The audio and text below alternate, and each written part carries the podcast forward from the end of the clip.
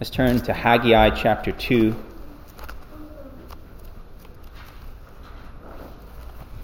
Last, it's the third to last book in the Old Testament. Haggai 2, starting at verse 10. And we'll read to verse 19. This is God's holy word and revelation from Haggai. Haggai chapter 2, starting at verse 10. On the 24th month of the ni- on the 24th of the ninth month in the second year of Darius, the word of the Lord came to Haggai the prophet, saying, Thus says the Lord of hosts, Ask now the priests for a ruling. If a man carries holy meat in the fold of his garment, and touches bread uh, with this fold, or cooked food, wine, oil, or any other food, will it become holy? And the priests answered, No. Then Haggai said, If one who is unclean from a corpse touches any of these, will the latter become unclean? And the priests answered, It will become unclean. Then Haggai said, So is this people, and so is this nation before me, declares the Lord, and so is every work of their hands, and what they offer there is unclean. But now, do consider from this day onward, before one stone was placed on another in the temple of the Lord, from that time when one came to a grain heap of twenty measures, there would be only ten. And when one came to the, the wine vat to draw fifty measures, there would be only twenty. I smote you and every work of your hands with blasting wind mildew, and hail. Yet you did not come back to me, declares the Lord. Do consider from this day onward, from the 24th month, from the 24th day of the ninth month, from the day when the temple of the Lord was founded, consider is the seed still in the barn, even including the vine, the fig tree, the pomegranate, and the olive tree. It, is, it has not borne fruit. Yet from this day on, I will bless you. Let us pray. we ask our beloved Lord that you would help us to understand, that you would bless this word unto our hearts and minds, that we would not be those who are defiled by touching, by receiving, by delving into what is unclean, but Lord, that you would make us clean. And we know that you can make us clean by that pure and holy blood of Jesus Christ our Lord. Help us to see him and his revelation unto us through this, your holy word, for we ask it in Christ's name. Amen.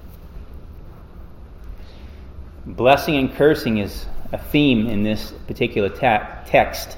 And we see that that's not only a theme in this text, but it's a theme that follows all the way from Genesis to Revelation. Way back in Genesis, before the fall, we know that Adam and Eve were created in a blessed paradise. Yet, because of their sin, not only them, but all of their posterity, which followed them by an ordinary generation, which means every human being ever born, except for Jesus Christ, became put under the curse. So there was a blessing of paradise, and then the curse came because of their sin. In Genesis 6, the world became so um, delved or so consumed with wickedness that God promised that He was going to destroy the whole world with water. And that only one family would be blessed to be delivered Noah and his family. The rest were cursed to a watery death, blessing and cursing. Uh, Deuteronomy 28 is another cl- classic passage in the Old Testament that talks about blessing and cursing. In Revelation, um, it, it teaches that the cursed of God will be cast into the lake of fire, which is the second death. But then later on in chapter 21, it talks about the blessing of those who would inherit the earth, a new heavens and a new earth, and that a new Jerusalem would fall down from heaven to earth. Again, from Genesis to Revelation, this book is full of blessings and curses. Today, it has a lot to teach us about blessing and curses, cleanness or defilement, but it also has to teach us about true devotion to God. So, Haggai was a prophet who was, um, he gave a very brief prophecy. It's one of the shortest books in all of the Bible, but um, it was something that was effective, brief but effective. He God sent him by the Holy Spirit to preach to the people, to challenge them to rebuild the temple. They tried, they started, they laid the foundation. The, the uh, pagan Gentiles in the area um, stopped them, and then they, they put it off for another 14 years. And now it was time for them to begin rebuilding. And God sent his man to go and to stir things up so that they would rebuild that, that holy temple. And the reason why they were even sent back to Jerusalem, the, the reason why they were not still under oppression in a foreign land, was that God placed it on the heart of King Cyrus, a pagan king, to send them back. God, God placed it on King Cyrus's heart to send them back that they would then rebuild. So here it is.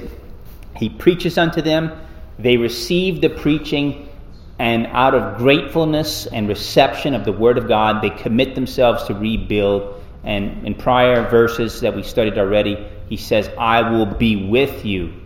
And I'm going to, and we, we learned this morning, he says, My Spirit is going to be with you and abide with you, and that he's going to be there to help them in their rebuilding process.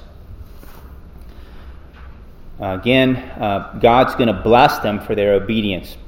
Um, what's interesting is that it seems like now, uh, starting in, in, in, verse 10 and following, a lot of these verses are almost a reiteration of the beginning, talking about the blessing and the curses, uh, or the, the curses of them not being obedient, what he's done to the land. In fact, uh, their land was not really that good, right? I mean, they had mildew and blight. Um, this wind here. Uh, the, a lot of what happened to their land was by the hand of God, that God had caused them some cursing because they were not doing what was right. They didn't have their priorities in the right place. But today he's going to talk to them about this blessing and cursing. So the main focus of today's text in applying it unto us, which what God wants us to do, is that this is God's offer to you for blessing rather than cursing. God offers you blessing rather than cursing. Or you could say blessing rather than defilement. God will um, direct us in this as we look at three main points. Um, we'll look at some revealing questions. Secondly, we'll look at some cursed consequences. And then lastly, we'll look at blessed rewards. Let's look at this first main point some revealing questions. It's like um, starting in verse 1, uh, actually, verse 11. Um, the Lord was cross examining the priests in order to give revelation. Starting in verse 11, he says, Thus says the Lord of hosts, Ask now the priests for a ruling. If a man carries holy meat in the fold of his garment and touches bread with his fold, or cooked food, wine, oil, or any other food, will it become holy? And the priest said, No. So the question, I would say, the one truth that we should learn from this is that do you become holy merely by association? Uh, there was a denomination, well, there was a church that I was a part of, um, and it was their teaching was called Federal Vision Theology. They came out of the PCA, and they would they would say there's what they call objectivity to the covenant. that's kind of fancy talk there, but I mean what it meant was that if you were in the church and you were a member of the church, you were automatically holy. Now, we know that God's grace apart from faith does not save. If you're a part of the church and you do not yourself personally have faith in Jesus Christ, especially for one who's raised in the church, even if you're baptized, as a child who grows up, if you do not receive the faith of your parents and believe in the faith of your parents, you are not automatically made holy by association, which is the teaching that some would say, oh, they're automatically in the church. Let's assume that they're automatically holy. And here's one of the outworkings of that. That theology went on to say if someone is raised in the church and they're a member of the church, they don't have to examine themselves whether they're in the faith or not because they would call that morbid introspection.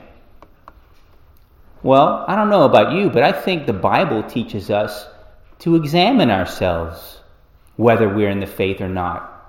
Now let, us just hold our place to Haggai, but I want us to look at um, let's look at Second Peter, Second Peter, chapter one.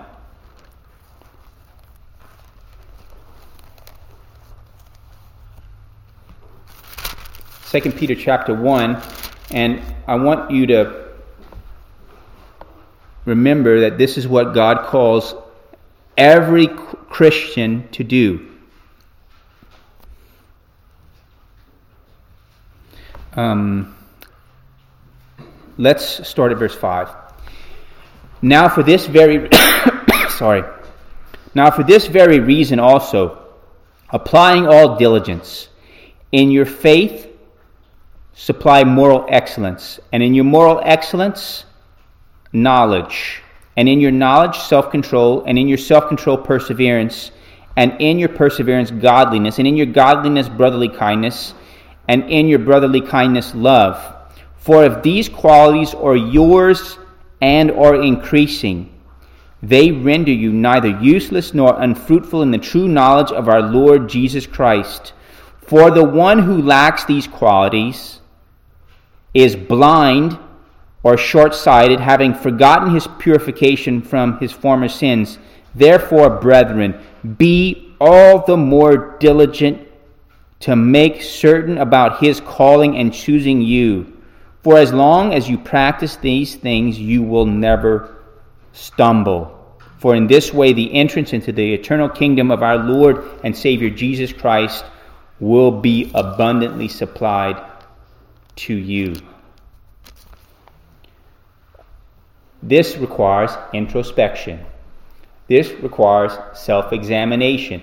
This requires the examination of one's own fruit. And you're not made holy just by association. Um, this was something you could say that was going on uh, in the time of Haggai and in the time of uh, um, the Jewish leadership very often what they what they did was they made an association that we are sons of Abraham. God loves us because we're sons of Abraham. Remember, Jesus said, Well, you know what? I can raise up stones to, to praise me if you people will not give me the praise.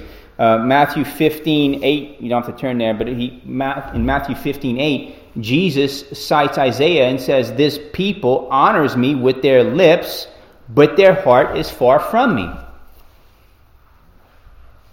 That requires, that passage should make you think about some self examination.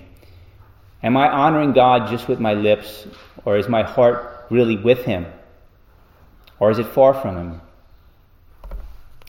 We can apply uh, verses 11 and 12 to our modern day as well. Can't we? I want us to look at this next second major revealing question that he asks in verse 13. Then Haggai said, If one who is unclean from a corpse touches any of these, will the latter become unclean? And the priests answered, It will become unclean. Then Haggai said, So is this people, and so is this nation before me, declares the Lord, and so is every work of their hands, and what they offer there is unclean. Their religious condition affects everything they do. Their unfaithfulness in their, their faith, which God gave them, by the Holy Spirit through the prophets, through the patriarchs, through Moses, if they're unfaithful in their holy faith, God is going to God is not going to bless the work of their hands. He's going to curse the work of their hands, and everything they do will be cursed and unclean. And the same goes today, doesn't it? There's one theologian who wrote this. He said, The skeleton of the ruined temple, maybe you, you could imagine them maybe framing up this second temple. Uh, the skeleton of the ruined temple was like a dead body decaying and making everything contaminated. He says, Because of religious sin, a people defiled in the Lord's sight, wherein their contagion spreads to secular activity, to agriculture, to wage earning, um, the national economy, and the religious exercise of this people were all def- was all defiled.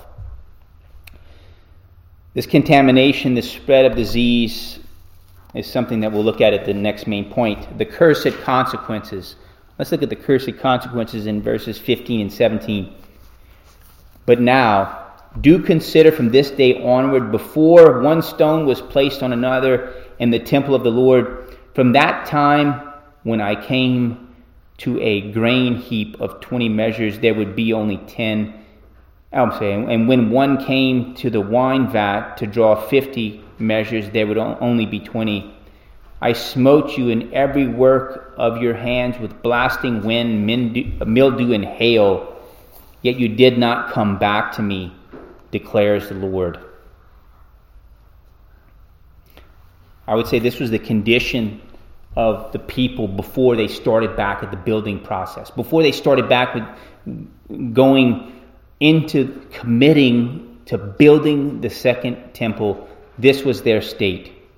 They were stricken, smitten, and afflicted, you could say. Um, the agriculture, the wine production, everything was either half or much less than half of what, ex- what they were expecting. They went to draw from the wine, and it was it was as if there was holes shot up in the, in the vessels. It was like they had bags with holes and would hold no, or like buckets with holes that would hold nothing. And it was all just going away.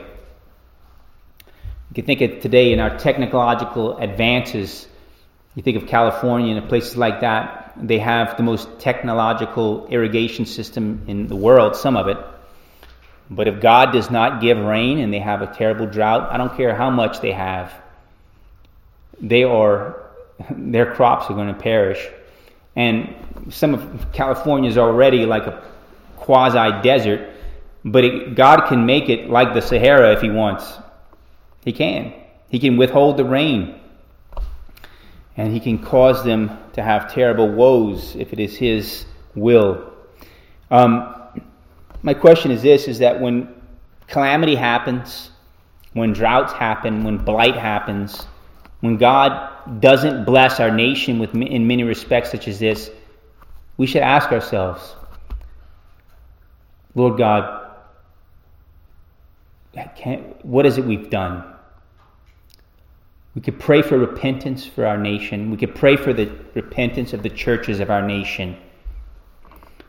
But you notice it's, it's appropriate to ask is this a judgment because of sin? And when we look at the book of Job, every calamity, every problem cannot be contributed to an individual's personal sin. That's the message of Job. You could say a, a message of Job. You can't just say that person's suffering, his land is has a blight, his crops are failing. That man is wicked because he must have done something really evil. Now, on the flip side, if the nation or a particular land is perishing and suffering and there's a blight upon the whole region, maybe you know the people of those, the churches that region really need to consider, hey, we need to repent of our sin and the, the apostasy that we're doing. We need to consider that. I think today's text says that uh, when calamity happens, people should examine themselves. And, but that's what they didn't do in this text. Look at verse 17 again. When God smote them with the blasting wind, the mildew, the hail, they did not come back to me, declares the Lord. So here's the key. When God gives tribulation, when God gives calamity, blasting wind, hail, storm, whatever it may be, even war, the purpose is repent and come back to the Lord instead of refusing to come back to me, says the Lord. Now, I do believe that calamity comes because of apostasy and a lack of repentance and unfaithfulness. I think the churches of our nation should ask themselves, because of the troubles of our nation, they should ask themselves, how much of, this can be warranted to us? How much of this can be blamed unto us? And I think those nominal Christians who say that they're Christians and who live any way that they want, they should question whether they should repent. If they want to call themselves Christian yet are living like the devil, the liberal gospel ministers, especially, who want to warp the Holy Scriptures, deny the virgin birth, even support abortion and other forms of immorality, and they are have them named upon themselves as gospel minister, they need to consider and repent in dust and ashes, because very well, much of the trials and tribulations that a nation serves is because of those who are called according to his name, that they turn away and they commit idolatry and immorality, and that God brings a curse upon the nation. I do think that individual members of churches, if there are churches that are wicked and unbelieving and practicing doctrinal compromise and promoting and enabling immorality, those individual members of those churches should flee. And here's, here's a passage where I want us to look at that. Uh, keep your place in Haggai, but also turn to 2 Corinthians 6 14. 2 Corinthians 6 14.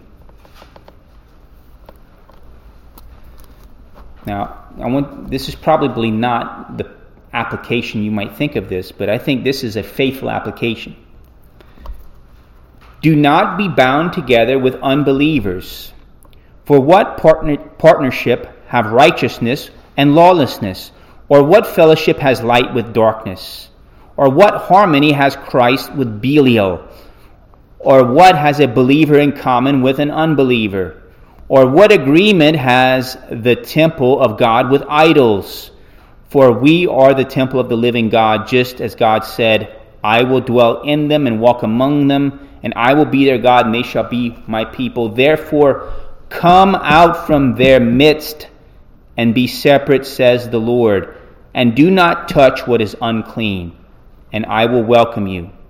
I will be a father to you, and you shall be sons and daughters to me, says the Lord Almighty.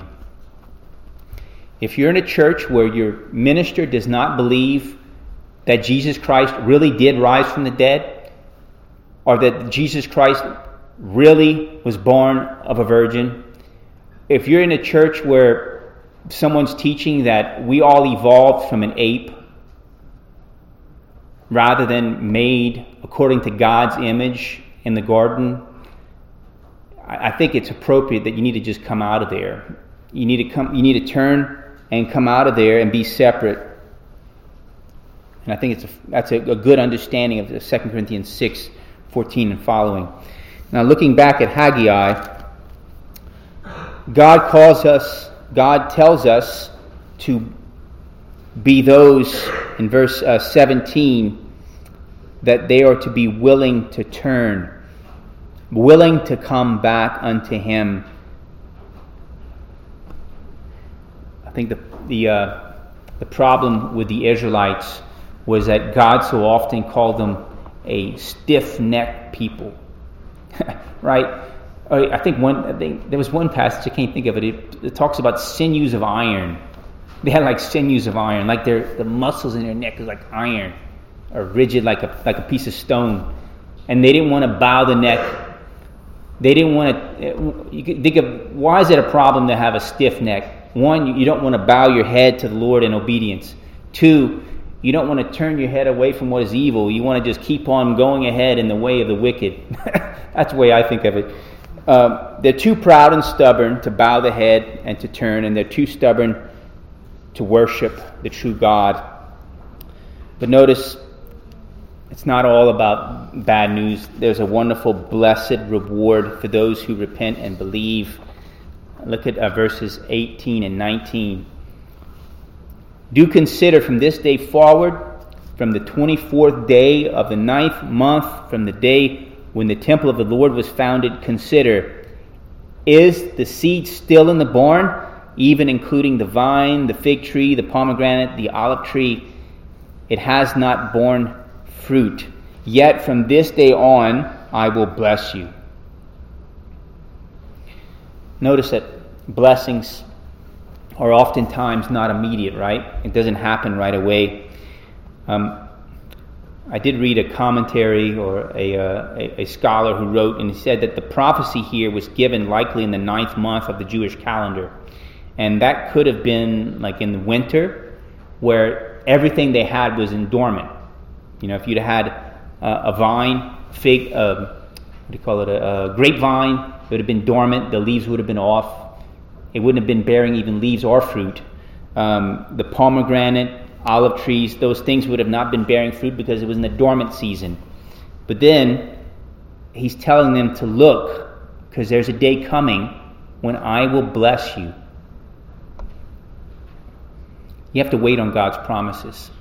Sometimes it takes time. And I, I think of it this way with your children. Um, you're raising covenant youth maybe you don't see a lot of fruit sometimes when you when you see fighting among the siblings or something of that sort. But when you're raising covenant youth, and you if you're faithful, and you're fertilizing, and you're giving nourishment, you can wait and, and hope and pray for that day when they will bear that fruit in the, in the future. Um, again, as I mentioned, uh, I think maybe a stage of dormancy I know sometimes this church seems like it, it's in a stage of dormancy, right? Uh, it, maybe it's it's kind of like a a little tree that it needs to put on a lot more branches and put out a lot more leaves, and put on a lot more fruit. But maybe this church is like that. Maybe it's like that vine that's in the dormant stage that when the spring comes, God's going to help it flourish. I think by faith we can, we can look at this passage and long that God will bring much fruit and that God will bless this church as well. Again, the blessing that's promised unto the people in Haggai's day only came ultimately as they looked forward to Jesus Christ. The people of Haggai's day looked forward to that day of future glory when Jesus Christ would come in as the Prince of Peace into that second temple that they were in the process of building. The blessing is that in Jesus Christ, every drop of blood ever spilled on every Jewish altar always pointed unto Jesus Christ, and that they were saved by that Lamb who would one day come, and we're saved by looking back at the Lamb who's already come.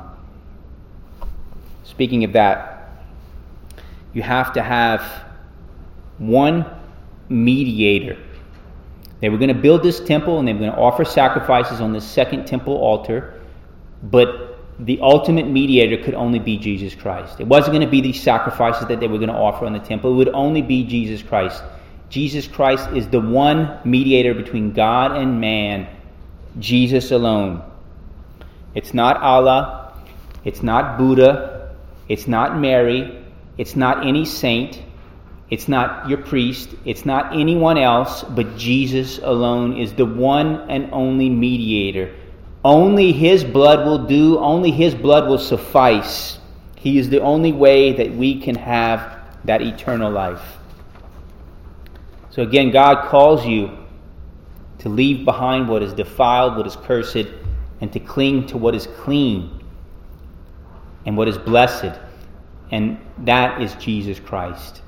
cling to Christ. Again, as we examine those questions and we look at those cursed consequences, we find that full obedience and blessing and reward is found in, in faith in Jesus Christ alone. Each of us can only remain in one or two states, either blessing or cursing. Um, I, I think it's in Deuteronomy 30. God says, He sets before you life and prosperity, or death and adversity, blessing or cursing. And, you know, sometimes when you're talking to people and they, they don't want to believe in the Lord Jesus, I guess you could put it this way God offers you either two, two things. He either offers, offers you blessing or cursing. Unless you have Jesus Christ, you're going to be, there's going to be a curse. But if you believe and repent and trust in Jesus Christ, you're going to be blessed. It, there's only two alternatives. There's only uh, one decision really to make, isn't there? But if you haven't embraced Jesus Christ, the one thing you must do is embrace Him as Lord and Savior. Repent of your sin, and God promises from this day forward, I will bless you. Let's pray. We do ask our Lord that you would help us to turn away from the things that are defiled. And Lord, we do pray that you would help many people throughout our nation, Lord, to turn away from what is wicked and to turn and repent and believe and be separate and embrace the holy faith given once unto the saints, even through Jesus Christ our Lord. Bless your church, we pray. Bless those who have come and answered the call to worship this evening. Lord, we pray that you would help us to uh, express the wonderful truths of our holy faith to those in our community. Help us, we pray. Give us your grace. And Lord, we do ask that you would bless even us, O Lord. Help us to bear much fruit. For we ask these things in the name of Jesus our Lord. Amen. For our concluding hymn, Let's turn to 291. Oh, for a thousand tongues to sing. Let's stand and sing 291.